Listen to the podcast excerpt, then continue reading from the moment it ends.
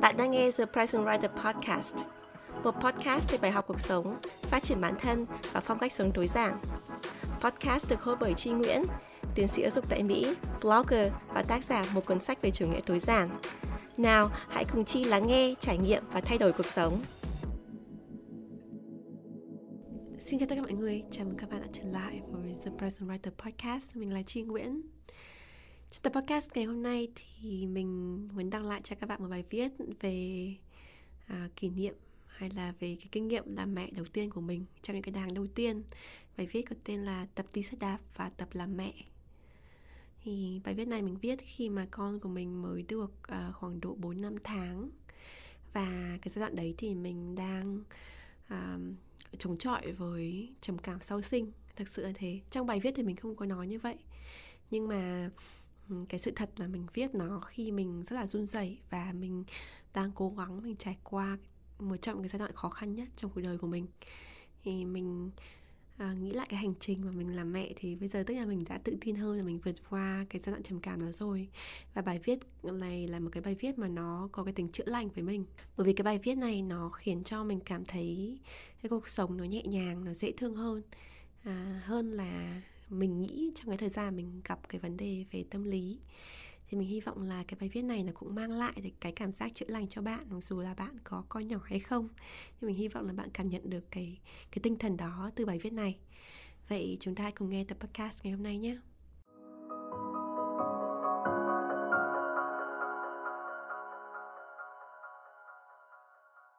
Tập đi xe đạp và tập làm mẹ. Bài viết được đăng ngày 17 tháng 4 năm 2019 bởi Tri Nguyễn. Tập đi xe đạp. Tôi tập đi xe đạp tương đối muộn. Khi bắt đầu ngồi lên chiếc mini đỏ có khung tay cầm vòng lên tiệu đà Tôi đã 11 tuổi.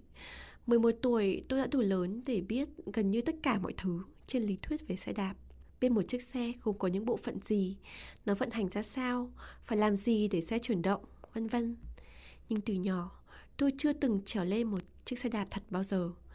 Đến xe bốn bánh cho trẻ con tôi cũng chưa từng chạy. Bởi vậy, về mặt thực hành, tôi gần như chẳng biết gì về xe đạp cả. Vừa biết lại vừa không biết, vừa tự tin lại vừa thiếu tự tin. Hai điều trái ngược này khiến tôi trở nên ngần ngại với việc học xe đạp.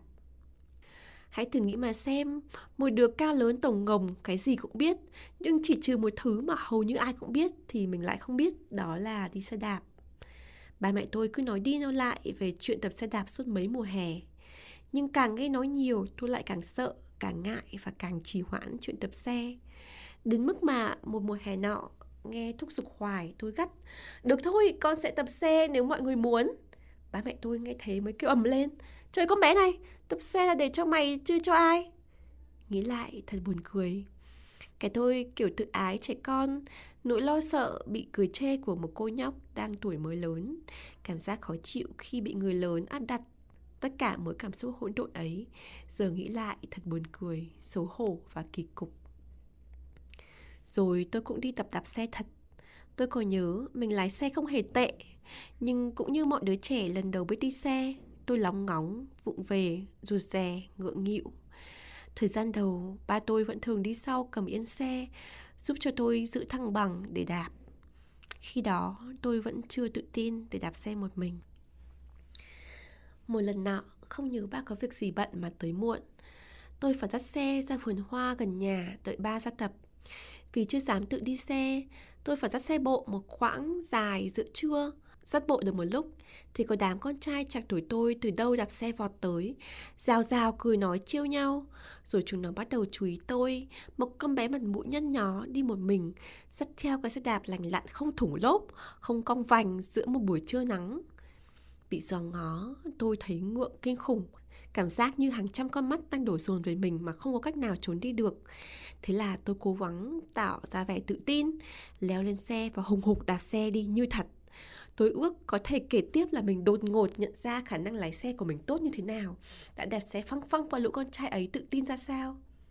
Nhưng đáng tiếc, sự thật phũ phàng là ngay sau khi leo lên xe, tôi đã loạn choạng và ngã, và phải cố gắng lắm mới không lao vào miệng cống ở bên đường. Lũ con trai ấy thấy thế, nổ một tràng cười to như pháo. Ôi trời ơi, hóa ra không biết đi xe, và kháo nhau váng cả con đường khỏi phải nói mà tôi đỏ lực lên, nóng gian như bị hàng ngàn con ong đốt. Cho đến tận bây giờ, đó có lẽ vẫn là một trong những kỷ niệm xấu hổ nhất mà tôi từng có. Mà cũng có thể nó cảm giác tệ như thế bởi vì tôi mới bước vào tuổi dậy thì. Mà bạn biết đấy, ở tuổi đó thì cái gì mà chả đáng xấu hổ. Dần dần, kỹ năng của tôi tốt lên và tôi cũng dần thích đạp xe hơn. Nhất là sau khi ba mẹ thưởng cho tôi một chiếc xe cào cào màu tím khi tôi thi đỗ vào cấp 2. Cuối cùng, năm 14 tuổi, tôi bắt đầu tự lái xe đi học một mình vì quãng đường từ nhà đến trường cũng khá xa và đông xe. Ba tôi ban đầu bí mật đi xe máy đằng sau. Bí mật trong ngoặc kép bởi vì tôi luôn phát hiện ra bóng dáng của ba, một chú bộ đội áo xanh lấp ló đằng sau. Nhưng sau khoảng một tuần, tôi đã hoàn toàn tự đi được một mình. Khi tự tin hơn về việc đạp xe đạp, tôi đạp xe đi khắp mọi nơi, thậm chí còn đi rất nhanh và rất ẩu, đi kẹp ba kẹp bốn và đi đến cả những chỗ hang cùng ngõ hẻm của Hà Nội. Tôi cũng ngã xe rất nhiều lần, rất rất nhiều lần là khác. Nhưng hơn tất cả, tôi thích cảm giác được lái xe. Biết đi xe đạp cho tôi một cảm giác tự do mà tôi chưa từng biết đến. Tôi thấy như mình có thể đi đến bất cứ nơi đâu mình muốn, dù có xa xôi như thế nào. Có thể nói, biết đi xe đạp đã mở cho tôi một cơ hội trưởng thành, tự lập và khám phá một tôi mới mà tôi chưa từng biết đến bao giờ. Tập làm mẹ Tôi tập làm mẹ ban đầu năm 29 tuổi. 29 tuổi, tôi đã đủ trưởng thành để biết hầu hết mọi điều trên lý thuyết về làm mẹ. Tôi tự đọc nghiên cứu và đọc nhiều tài liệu về mang thai, sinh con, nuôi con, thậm chí còn học đến mấy khóa tiền sản liền nhưng từ nhỏ tới lớn, tôi chưa từng có kinh nghiệm thực tế về nuôi trẻ nhỏ. Tôi là con út trong gia đình và cũng không sống gần anh chị em họ hàng nào có con nhỏ. Và mặc dù đi dạy học nhiều năm, tôi chỉ tiếp xúc với các bé đã đến tuổi đi học chưa chưa từng bế ẵm chăm sóc em bé nào nhỏ hơn 4 tuổi cả. Bởi vậy, về mặt thực hành, tôi gần như chẳng biết gì về việc làm mẹ cả. Vừa biết lại vừa không biết vừa tự tin lại vừa thiếu tự tin. Hai điều trái ngược này khiến tôi trở nên vô cùng lúng túng khi bắt đầu làm mẹ. Tôi biết quá nhiều điều trong sách vở, nhưng chưa biết vận dụng vào thực tế như thế nào. Khi con chưa ra đời, mỗi lần nghe bạn bè nói về khó khăn khi nuôi con, tôi thường ngấm ngầm đánh giá cách làm cha mẹ của họ dựa trên lý thuyết này, phương pháp kia. Nhưng thực chất ở bên trong, tôi biết mình thực sự chẳng biết cái gì cả. Ngay khi Jaden mới ra đời, tôi đã cảm thấy choáng ngợp bởi hàng loạt những lời khuyên, ý kiến, kinh nghiệm trái ngược nhau về nuôi con. Bác sĩ khuyên theo hướng này, y tá chỉ theo hướng nọ, gia đình lại kéo thêm một hướng khác nữa và xin thôi đừng nói đến mạng Internet, nơi 100 bà mẹ bỉm sữa thì có đến 101 ý kiến khác nhau. Tôi cảm thấy vô cùng mâu thuẫn và bức bối, tới mức mà có thời điểm tôi cảm thấy như mình đang chống lại cả thế giới để bảo vệ quan điểm của mình. Tôi có quyền làm tất cả mọi thứ tôi muốn cho con của tôi. Nhưng mọi người lại nói, đây không phải là lúc thể hiện cái tôi, tất cả bây giờ không phải vì Chi nữa, mà là vì Jaden cơ mà. Nghĩ lại, tôi nhận ra thời điểm mới sinh con, tôi phải vượt qua rất nhiều thử thách về tâm lý, hormone thay đổi, cảm xúc không ổn định sau sinh, lo lắng thường trực, thiếu ngủ thường xuyên. Tất cả những vấn đề ấy khiến cho mọi thứ nhỏ nhất cũng khiến tôi cảm thấy bất an và mệt mỏi. Dần dần tôi cũng dần làm quen với việc làm mẹ Tôi còn nhớ, ngay từ những ngày đầu, mình không hề tệ. Nhưng cũng như mọi người lần đầu học làm mẹ, tôi lóng ngóng, vụng về, rụt rè, ngượng nghịu. Thời gian đầu, mẹ ruột và mẹ chồng tôi giúp đỡ rất nhiều, từ việc cho em bé ăn, ngủ đến thay tã, tắm gội. Khi đó, tôi vẫn chưa tự tin để chăm con một mình. Một lần nọ, ngay trong hai tuần đầu sau sinh, Jaden bị ốm và phải nhập viện. Vậy là hai mẹ con quay lại chính cái bệnh viện mà chỉ khoảng chục ngày trước thôi. Tôi đã trải qua đến 22 tiếng vượt cạn để sinh con. Những ngày con trong viện tuy rất ngắn ngủi, nhưng là một trải nghiệm vô cùng kinh hoàng. Tôi còn nhớ mỗi lần cô y tá trích cót chân con để lấy máu xét nghiệm. Dù chỉ là một giọt máu nhỏ tí xíu thôi, Nhưng cũng làm tôi cảm thấy xót xa vô cùng. Lần nào tôi cũng nhắm mắt quay đi, Nhưng cứ nghe tiếng con khóc là tôi lại trào nước mắt. Thêm nữa là cảm giác tội lỗi nổi lên thường trực đây là lỗi của mình. Mình có thể làm thế này thế kia khác đi thì có thể con sẽ không ốm. Tôi nghĩ như vậy. Và mỗi lần đi qua dãy hành lang bệnh viện nhìn thấy các bà bầu đang vác bụng đi lại để chờ đẻ tôi nhớ lại cái ngày mình cũng đi đi lại lại trên hành lang này để mong sớm được gặp con. Lúc đó tôi chỉ ước mình có thể quay ngược trở lại thời điểm đó trở lại hai hai tiếng đau đẻ hàng ngàn lần cũng được, chỉ để thay đổi những điều mà trong đầu tôi khi ấy suy nghĩ rằng mình có thể làm khác đi để cho con không bị ốm. Nghĩ lại, những suy nghĩ tội lỗi này quá nặng nề và vô lý, nhưng thực sự đó là những gì tôi cảm thấy ở thời điểm đó. Đó có lẽ là thời điểm yếu đuối và hoang mang nhất mà tôi đã từng trải qua. Mà cũng có thể nó tệ như thế vì tôi có biểu hiện rối loạn lo lắng sau khi sinh nữa. Mà bạn biết đấy, làm mẹ lần đầu thì vấn đề bằng móng tay thôi cũng có thể thổi bùng lên thành một nỗi to lớn. Dần dần kỹ năng của tôi tốt lên và tôi cũng thích việc chăm sóc cho con hơn. Nhất là khi con bắt đầu biết cười, biết đùa, biết thể hiện tính cách. Cuối cùng khi Jaden được 4 tháng, mẹ tôi quay lại Việt Nam thì cũng là lúc tôi bắt đầu chăm con hoàn toàn.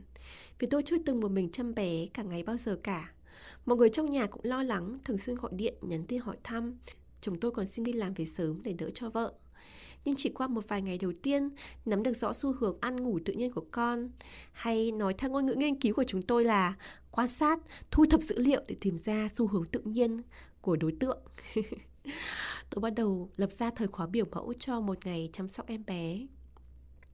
Sau một tuần thử nghiệm và hướng cho con theo lịch sinh hoạt, nghiên cứu sự thay đổi của con trước và sau khi có lịch, hay cũng theo ngôn ngữ nghiên cứu của chúng tôi là trước và sau khi có can thiệp, mọi thứ dần vào nếp hơn.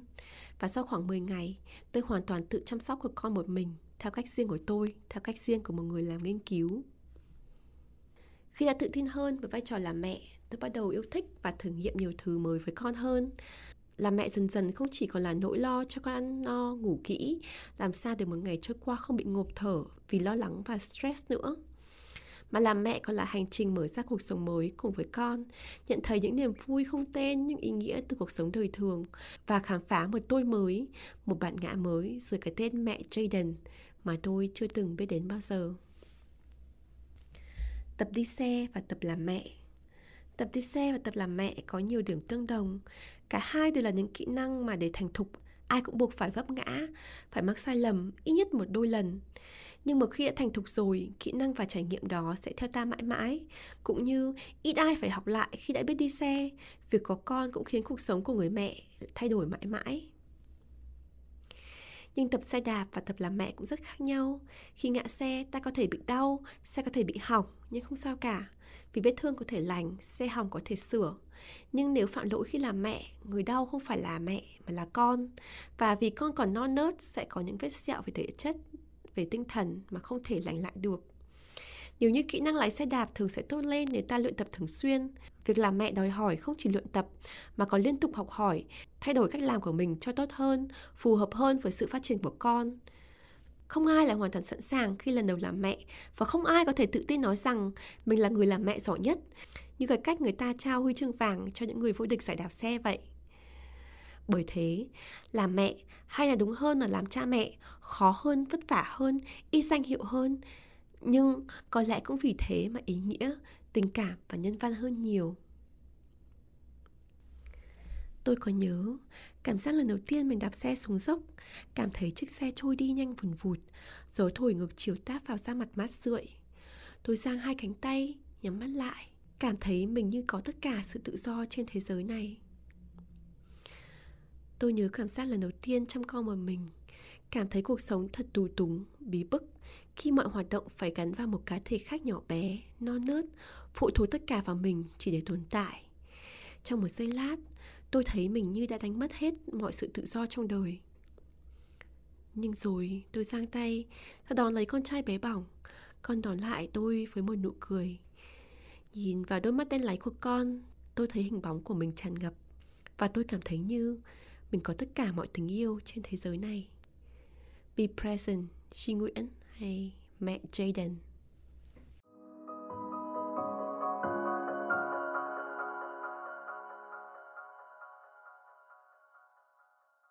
Cảm ơn các bạn lắng nghe bài viết tập đi xe đạp và tập làm mẹ. Nhưng các bạn có thể uh, đoán được khi mà nghe cái bài viết này và đặc biệt rõ ràng hơn nếu các bạn đọc bài viết thì mình đã để ở dưới à, show note à, thì bài viết này mình viết với cái phong cách gọi là viết song song tức là mình viết song song cái quá trình mình tập xe đạp và mình à, viết cái quá trình mình làm mẹ song song với những cái từ ngữ và cấu trúc giống nhau. Mình còn nhớ là khi mà mình làm cái bài viết này mình còn chia hai cái cột song song ấy để cho mình thấy cái sự tương quan tốt hơn. Và cái phần cuối cùng thì mình gộp và mình so sánh cái việc uh, làm mẹ và việc đi xe đạp. Thì đấy là cái phong cách viết của mình trong cái bài blog này như mình đã nói ở phần đầu á, thì cái bài viết này nó được viết trong cái thời gian là mình đang qua cái giai đoạn khó khăn nhất của cái việc mình bị trầm cảm sau sinh mình đã cảm thấy khá hơn rất là nhiều. Thực ra cái bài viết này mình viết ừ, có lẽ là mất khoảng độ 3 tháng. Tại mình bắt đầu viết khi con mình mới ra đời nhưng mà vì nó có quá nhiều thăng trầm rồi cuộc sống quá bận rộn có quá nhiều thay đổi do vậy mình không có cái tâm an để mình hoàn thành bài viết. Nên khi mình cảm thấy đỡ hơn, mình cảm thấy à, thoải mái hơn thì mình hoàn thành bài viết này vào tháng 4 năm 2019 khi con mình khoảng được 4 năm tháng. Nghĩ lại thì nếu mà có ai đó hỏi mình rằng là làm mẹ có đáng sợ không? ấy, thì đến tận bây giờ thì mình vẫn nói là rất là đáng sợ rất là nhiều thứ lo lắng và à, không có cách nào để mình có thể uh, chuẩn bị cho bản thân được cả. Kể cả bạn có đọc hàng trăm hàng nghìn cuốn sách chẳng hạn mà đi học bao nhiêu lớp ấy nó cũng không thể chuẩn bị cho bạn cái cái thực tế của mình. Thậm chí kể cả bạn có là giáo viên mầm non bạn có trăm hàng trăm trẻ chẳng nữa thì cái đứa con nó sinh ra đời mỗi một đứa trẻ mỗi khác và con của bạn thì sẽ có cảm giác khác hơn là một đứa trẻ bạn chăm sóc mà là con của người khác do vậy là um, cái việc làm mẹ nó luôn luôn là một cái điều mà nó rất là khó rất là uh, đau đầu và nó đòi hỏi rất là nhiều từ cái người phụ nữ ấy để có thể làm một người mẹ tốt. Uh, có một cái thì mình cảm thấy rằng là như mình cũng có nói một chút ở trong cái bài viết đấy đấy là cái điều quan trọng ấy mình nhận ra quá trình mà mình học làm mẹ là nhiều khi là vì vì mình có quá nhiều người đưa cho mình rất nhiều cái ý ý tưởng, ý kiến rồi trên mạng, rồi sách, rồi là họ hàng, mẹ chồng, mẹ đẻ, rồi là vân vân vân vân. Thì mình cảm thấy rằng là lúc nào mình cảm thấy là mình chưa đủ tốt rồi mình chưa đủ giỏi ấy. Nhưng mà cái quan trọng ấy là mình phải tìm cách nào đấy để mình nuôi con theo cái điều mà mình thích theo cái phong cách của mình. Như mình có chia sẻ trong bài viết là mình là một người làm nghiên cứu. Ngay cả việc đối với nuôi con ấy thì mình cũng làm như mình làm nghiên cứu. Tức là mình uh, mình có miêu tả là mình quan sát em bé rồi mình thu thập dữ liệu ta mình ghi lại là bé thích gì bé ngủ ở giờ nào bé ăn ở giờ nào tốt nhất. Sau đó thì mình sử dụng cái dữ liệu này để mình xây dựng cái lịch trình sinh hoạt của con và mình uh, hàng ngày mình kiểm tra mình lại lấy dữ liệu mình thay đổi theo cái uh, quan sát của mình theo cái tư duy của một người làm khoa học. À, tất nhiên là không phải ai cũng nuôi con theo cái cách này. Và ngày xưa khi mình nói cái cách của mình thì rất nhiều người nói là quá máy móc quá thế này quá thế kia. Nhưng mà đây là cái cái cái nhân sinh quan thế giới quan của mình. Đây là cái cách mà mình uh, đầu óc của mình nó suy nghĩ cách mình sắp xếp cuộc sống và cách mình tìm ra cái phương án chăm sóc con của mình tốt nhất. Ngày nay thì mình cũng không thực sự là mình uh, áp dụng hoàn toàn về cái phương pháp này nhưng mà khi mà một đứa trẻ mới ra đời nó chưa biết nói ấy cái gì mình cũng phải đoán đoán ấy thì cái việc mà bạn dựa vào cái cái cảm nhận của mình cái cảm nhận của một người mẹ tìm ra cái cách nào mà tốt nhất với con và tốt nhất với mình ấy thì nó là được cái điều quan trọng nhất. Chứ thực ra nếu mà nghe những cái lời của mọi người ấy thì nó chỉ có đảo cày giữa đường và rất là mệt mỏi cho cả mẹ và con thì mình hy vọng là các bạn thích cái tập podcast này. Nó là một cái tập mà có lẽ là dành cho những người mẹ trẻ hoặc là những người mà à, đang chuẩn bị đón em bé. Nhưng mà mình nghĩ rằng là cũng rất là tốt để mà chuẩn bị cho những bạn mà tương lai nếu các bạn muốn có em bé thì nó cũng sẽ chuẩn bị cho các bạn cái tư tưởng tốt hơn. Thì mình hy vọng là các bạn thích bài viết này và hẹn gặp lại các bạn trong tập podcast tiếp theo. Bye! Thank you.